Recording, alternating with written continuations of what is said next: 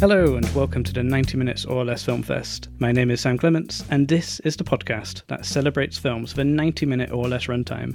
In each episode, a guest will select a film and join me to add to our ongoing fictional film festival. Today, we're joined by writer and director Harry Macqueen, whose new film, Supernova, is in cinemas now.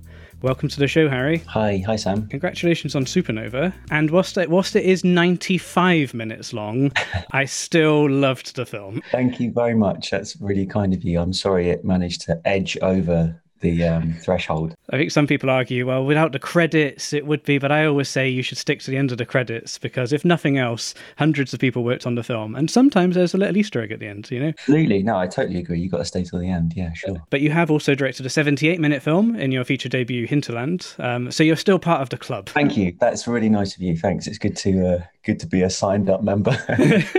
Supernova's only your, your second film. It's a hugely accomplished piece of work. I was blown away by this movie. Thank you. That's very kind of you. As you've been talking about the film, how have you been describing it to people? Well, if you want the um, the kind of the elevator pitch, uh, which uh, you know one hates to do, I suppose Supernova is a is a film that follows a middle-aged couple who are living with a diagnosis of young onset dementia. So, um, whilst they're able to to travel and do things. They plan a, a, trip around the north of England, visiting old friends and family. And at the end of the trip, Sam, who is a, a pianist, is going to play a, a, concert, which is his his first since giving up, in order to sort of look after his partner.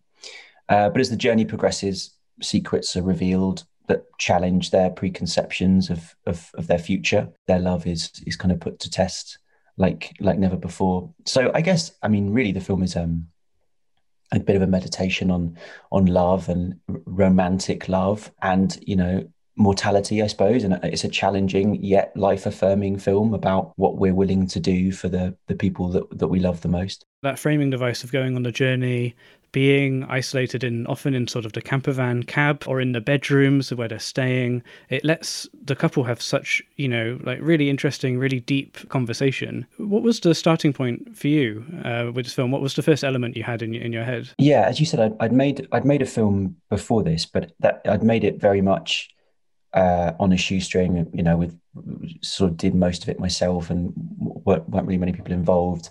So I was kind of looking to do another film at some point. But as a as an actor, I naturally, in time honored tradition, was spending a lot of my time working in the service industry, mm-hmm. including working at the Curzon Soho, in fact. So I was, you know, reassessing my life choices a bit. And I ended up working with this lady who, um, in one of these jobs, and she changed quite a lot in the year that I worked with her from being someone that I got on really well with and was really fun and bubbly and you know nice person to hang out with to being kind of the opposite of that.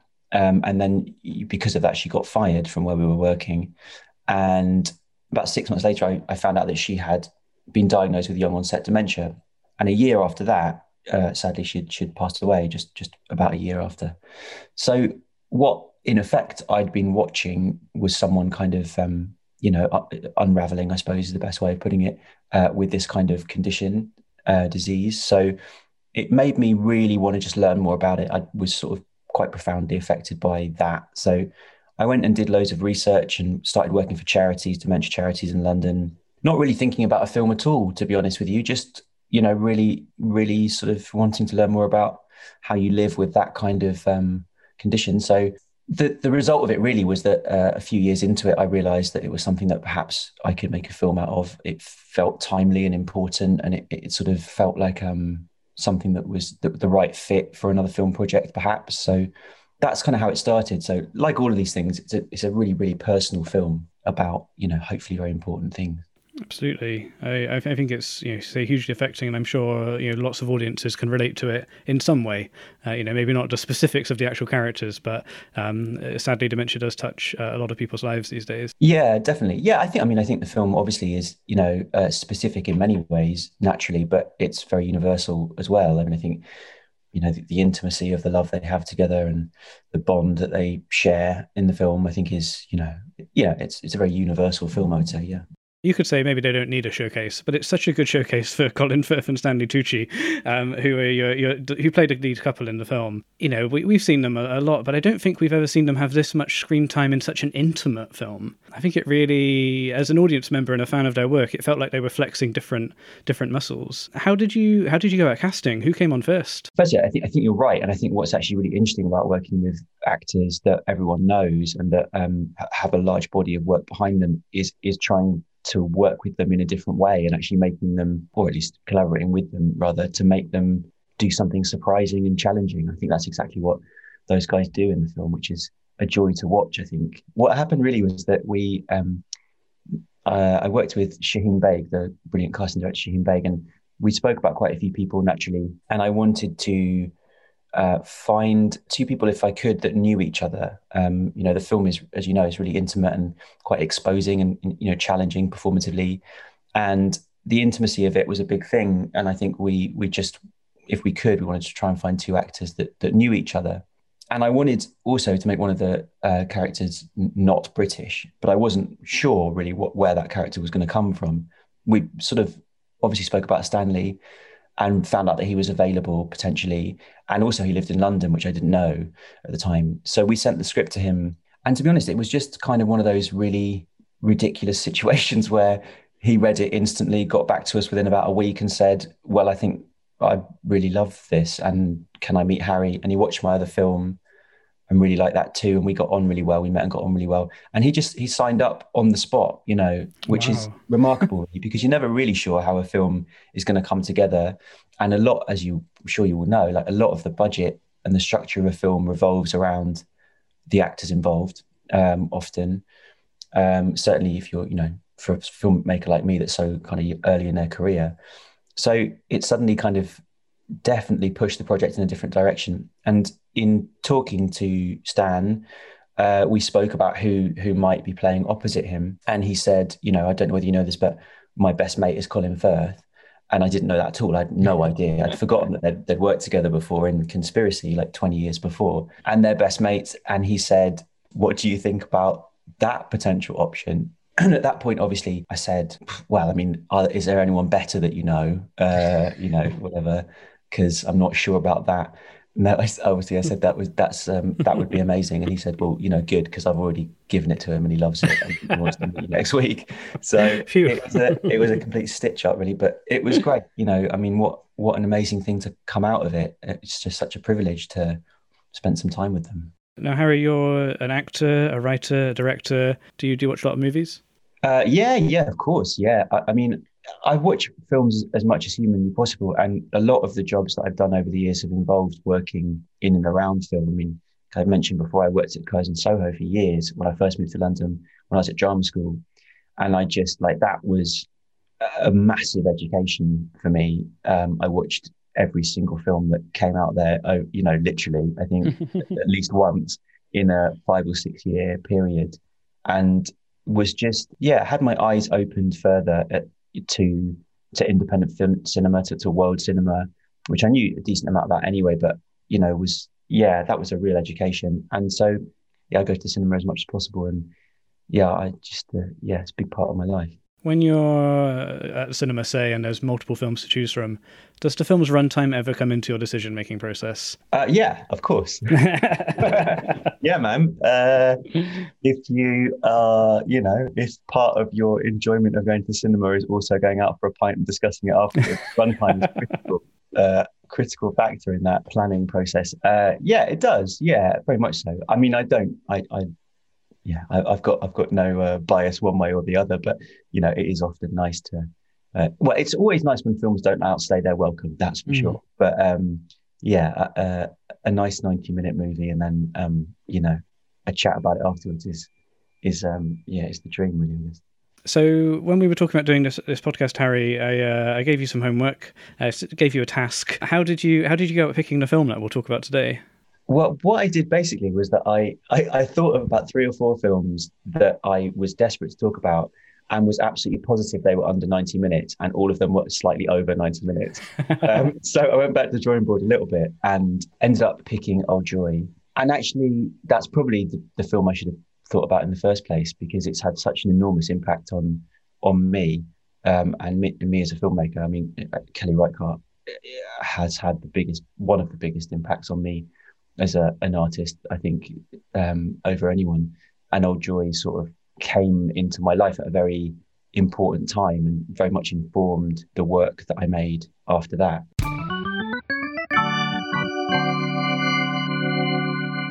Soon to be father Mark, Daniel London, feels the pressure of domestic responsibility closing in, so is more than happy to accept when his old friend Kurt, Will Oldham, proposes a camping trip in the Oregon wilderness. During their time together, the men come to grips with the changes in their lives and the effect on their relationship. Uh, as you mentioned, uh, directed by Kelly Reichardt, co-written by Kelly Reichardt and, and her longtime collaborator Jon Raymond, based on one of his short stories, released in 2006, received its premiere at the Sundance Film Festival. And it's our second Kelly Reichardt film uh, that we featured on the podcast. We've also had Wendy and Lucy, uh, and both of them are joined by Lucy the dog. Do you remember when you first watched this film, Harry? Yeah, I do very clearly actually, because I was I was working at a cinema a couple of years after this film came out, and Wendy and Lucy came out and I watched it and I absolutely loved it. And I'd never heard of Joanna uh, Joanna Hogg. I've never heard of Kelly Reichardt before. And I absolutely loved the film. And then in the projection office in Curzon Soho, there was a poster for Old Joy on the wall. And um, I realized that it was the same person and desperately tried to find out how to watch it. And I think someone at Curzon had a copy of it or something. Anyway, I got, I got hold of it and it absolutely blew me away. It, it sort of was encapsulated everything that I felt a film should be in a way. As in a in a similar sense, um, Wendy and Lucy had done, you know, a few weeks before, and from there, like my near obsession with Kelly Reichardt's work sort of began, I suppose.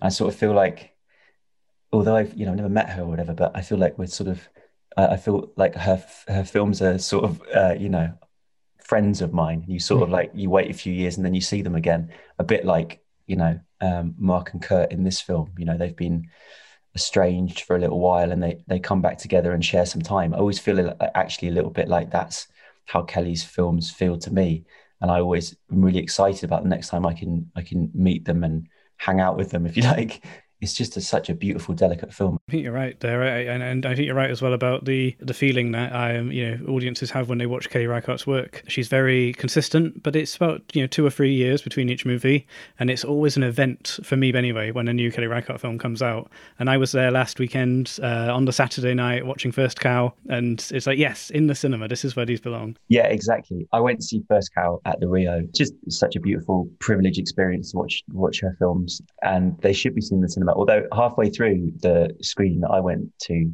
this woman sort of got up and stormed out. Um, but you know, I assume she was just uh, lactose intolerant. Like a lot of people, you know, you've you've come in through one particular Kelly Reichardt film and have become a, a, a big fan. Is there anything about the way uh, Kelly Reichardt works and how you feel when watching her movies that you think has directly influenced your own filmmaking? Yeah, in in a, in a big way, and I think influence is a, or inspiration is an interesting thing because I think you know a lot of people inspire you to make work, and you don't always want to make work that's anything like the thing that they make. But with Kelly Reichardt's films, I think well, there's a lot of reasons why her films I think have had a big influence on on the films that I hopefully try will try and make in the future and in almost every way really from the from the her sort of philosophy of filmmaking to the way she makes her films to to kind of what that you know to the sort of mundanity of like what they're about you know i think there's loads of things really I, I find her inspiring on every level you know i think i think the the main thing out of all of it if i had to sort of pick one is is just how it's humanist cinema. It's like full of empathy for characters and humans. It's so compassionate and like empathetic and detailed. You know, I think that beautiful, fragile human detail that she manages to weave into her films is like um, is really spiritual and sometimes you know transcendental almost. And and I love that. It just feels so un. It feels so uh, unforced and pure and gentle that you know she's um she's a filmmaker who is who you just know is obviously just the loveliest person as well. You know i think that's um it's nice it's nice to feel like that in a film.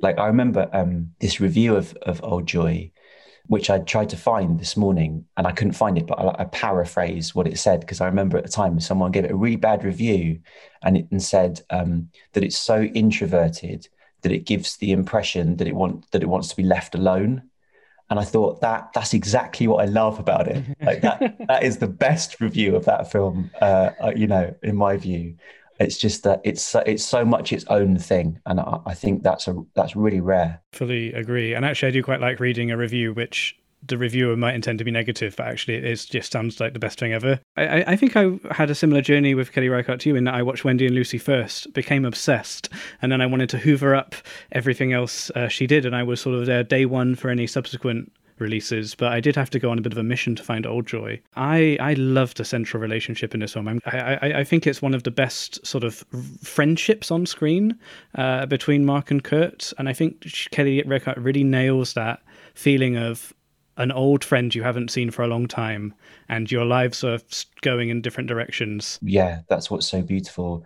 And so and it feels so effortless how she does it. I think that's always one of the things that's so impressive about how she makes her work. You know like kurt and mark in this they've grown apart they've clearly grown apart so much but in different ways are trying to cling on to this thing they once had. You know and that sense that life the ebb and flow of life kind of draws us apart from people naturally and, and maybe sometimes you you shouldn't fight that. I think is you know is sort of um the heart of the film in many ways um but it, it's so naturally done. It, it's it had it's such a huge effect on me making hinterland you know and and the, the when i look back on um oh joy I, I see the resonances that I didn't even see at the time, you know, the very obvious ones like two old friends reconnecting on a road trip. But also, you know, they've even got a Volvo, you know, like stuff like that I didn't even really notice at the time. Um, and obviously, you know, my my film is a infinitely, infinitely worse film than this masterpiece of old joy. But um, you know, I, I tried my best on a on a tiny budget. But like, yeah, it's just the inspiration was there quite early on, I think. Hey, I'm Kobe. And I'm Helen. And we are from Flixwatcher Podcast, another podcast in the Stripped Media family. We're a movie podcast that reviews films on Netflix. So if you've ever struggled to find a film on Netflix, then we're the podcast just for you. Each episode, we have guests from other podcasts, big and small, who choose the films and we rate them with our unique scoring system. So if you want to listen to Flixwatcher podcast, just type in Flixwatcher, that's F L I X Watcher, into the very app that you're listening to this podcast on. Visit www.stripped.media to find more about our podcast and 90 Minutes or Less Film Fest.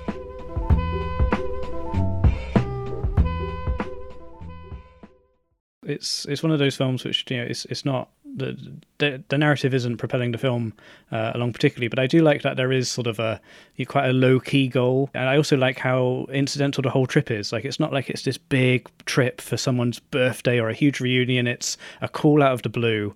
Do you want to go to the hot springs in the woods?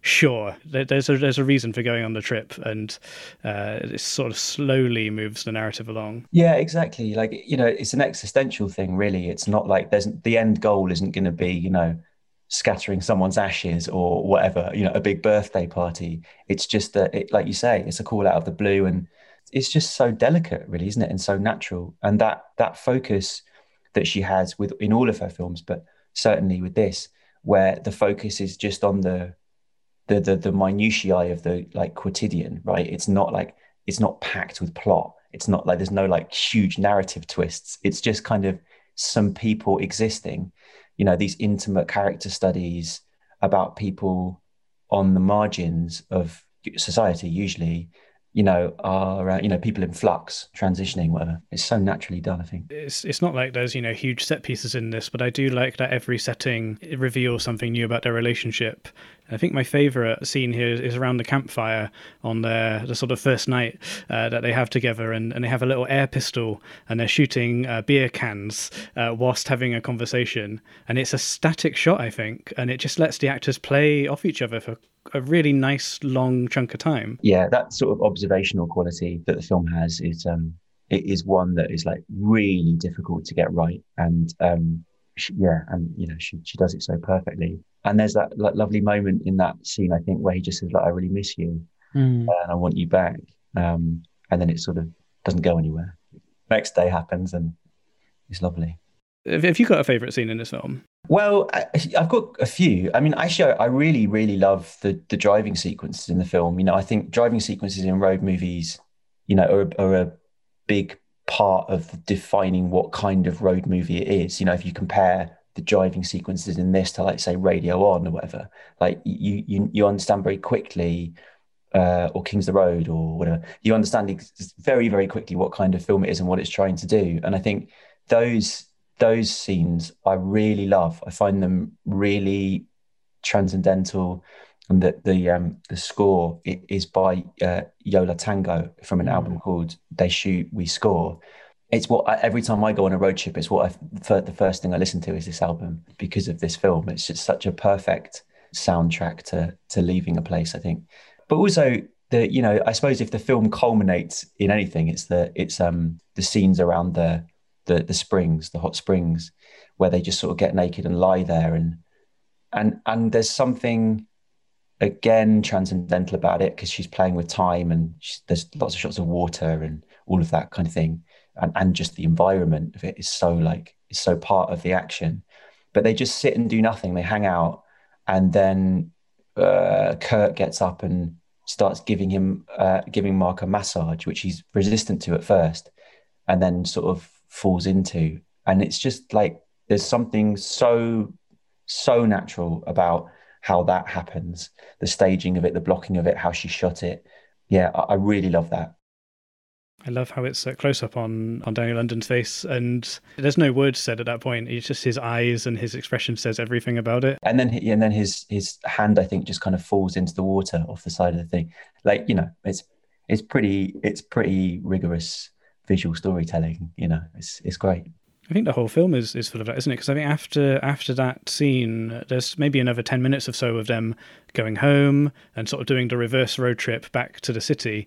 And there's so little dialogue, and it's it's full of glorious sort of like uh, those shots on the road, as you mentioned, that Kelly Reichardt's so good at, and and the score comes back into it. But we get to see the sun setting uh, now on this this little uh, adventure. Yeah, exactly. And you know, it, it's uh, it like all I would say, pretty much all of the best films, it's open ended you know it, it sort of leaves it leaves mm. us the audience you know it actively engages the audience um, in uh, in the story and it allows you to take it away and uh, and do with it what you will uh, it doesn't tie up any loose ends you know it's very possible that these guys having spent this little time together in the woods are never going to see each other again that's kind of it you know or not who knows mm. but like i just think there's there's there's something really generous about that gesture um, from from uh, you know from the filmmaker that I, I, I really adore it. It's like climbing a mountain.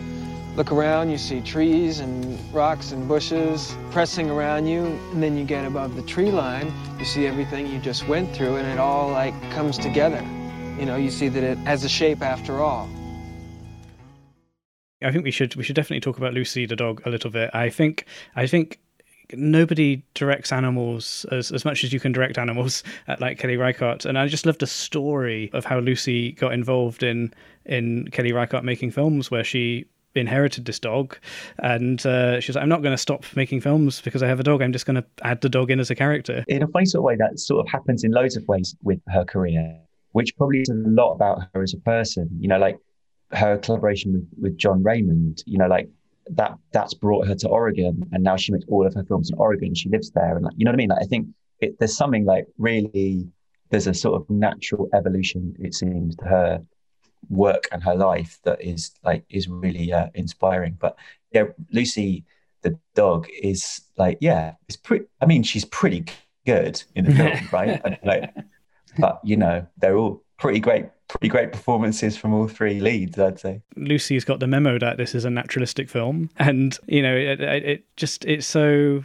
like it, it, she's just worked into the story so well, where the actors can react to her if they need to. But Lucy's so chill; she's often just in the background uh, of a scene, like that fireplace scene I was, I was talking about. I didn't realize until rewatching the film, Lucy sort of just sat behind one of them, uh, and you sort of see her head just poke out. Like she's not fussed, but she's worked into every scene somehow, whether it's on the back seat of the car or walking through the woods. Yeah, she's so good in this, but like so good in Wendy and Lucy. M- more to do, uh, more more of a character journey for her, I suppose, probably in that. I mean, Wendy and Lucy is kind of like the Frasier to her Cheers. Exactly. yeah, the most popular character, and we'll spin them off. and, uh, I never thought of it like that, but yeah, I guess it is. Um, and um, yeah, and and yeah, sadly, Lucy died not so long ago. I think so. I think it might be at the end of Certain Women. There's a tribute to Lucy, or, or definitely at the end of one of uh, Kelly Reichardt's films. There's a card, and obviously we've been on this journey, so it's sad for us. It is at the end of Certain Women. I think. Yeah, you're right. Yeah, so R.I.P. Lucy.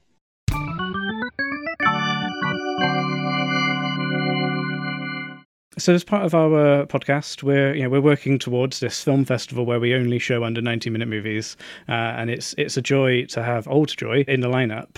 We're we're a film festival. We'd like to get movies in theaters, and I think as guest curator, I'd love to ask you for which cinema anywhere in the world where you'd like to show Wendy and Lucy to an audience. I mean, why not the Curzon Soho? Because that's it's that's my attachment to it, I suppose. But I think obviously Curzon Soho is in the middle of uh, you know a capital city, so not too similar to the action in the film. So I think if screen one, if all the seats were taken out and replaced with hot springs, uh, like you know, like in the film, and everyone probably probably should be uh, you know naked watching the film in a hot spring uh, with Bonnie Prince Billy probably playing some songs afterwards, maybe. Well, that's a that's a fully that's a fully formed event there. I I, I yeah, I love that way. You know, the the, the Bagby Springs um, in the film are they sort of like hollowed out logs, so you could totally have you know a set of logs in the cinema, set up like cinema seats facing the screen, and you can kind of sit up right in it like a chair. Yeah, I think I think that would be good. I mean, it might be a bit weird after a while, but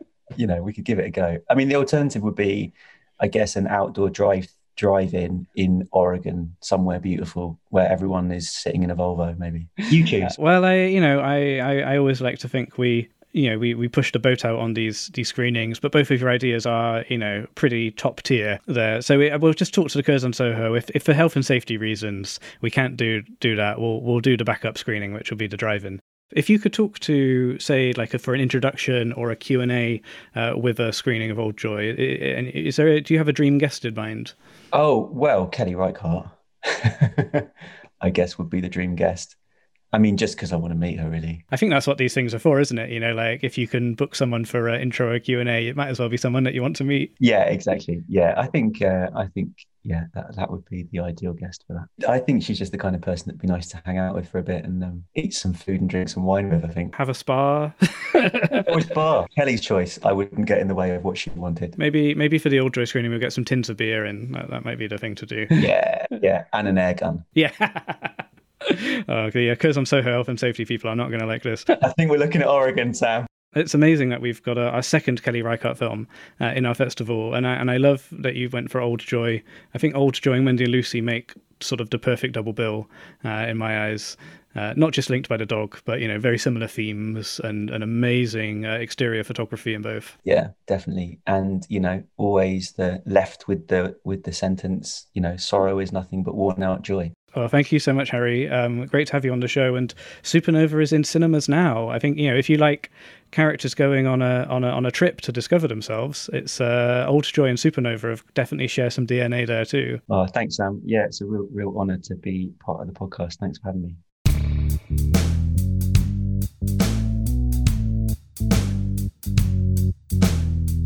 Thank you for listening. Please subscribe on Apple Podcasts or your podcatcher of choice. You can also listen on our website, 90minfilmfest.com. That's 90minfilmfest.com. You can contact us there or on Twitter and Instagram at 90minfilmfest. The podcast is produced by Louise Owen and me, Sam Clements. The show is edited by Louise Owen with sound mixing and additional editing by Luke Smith. Our music is by Martin Ostwick, and our artwork is by Sam Gilby. And we'll be back in a couple of weeks.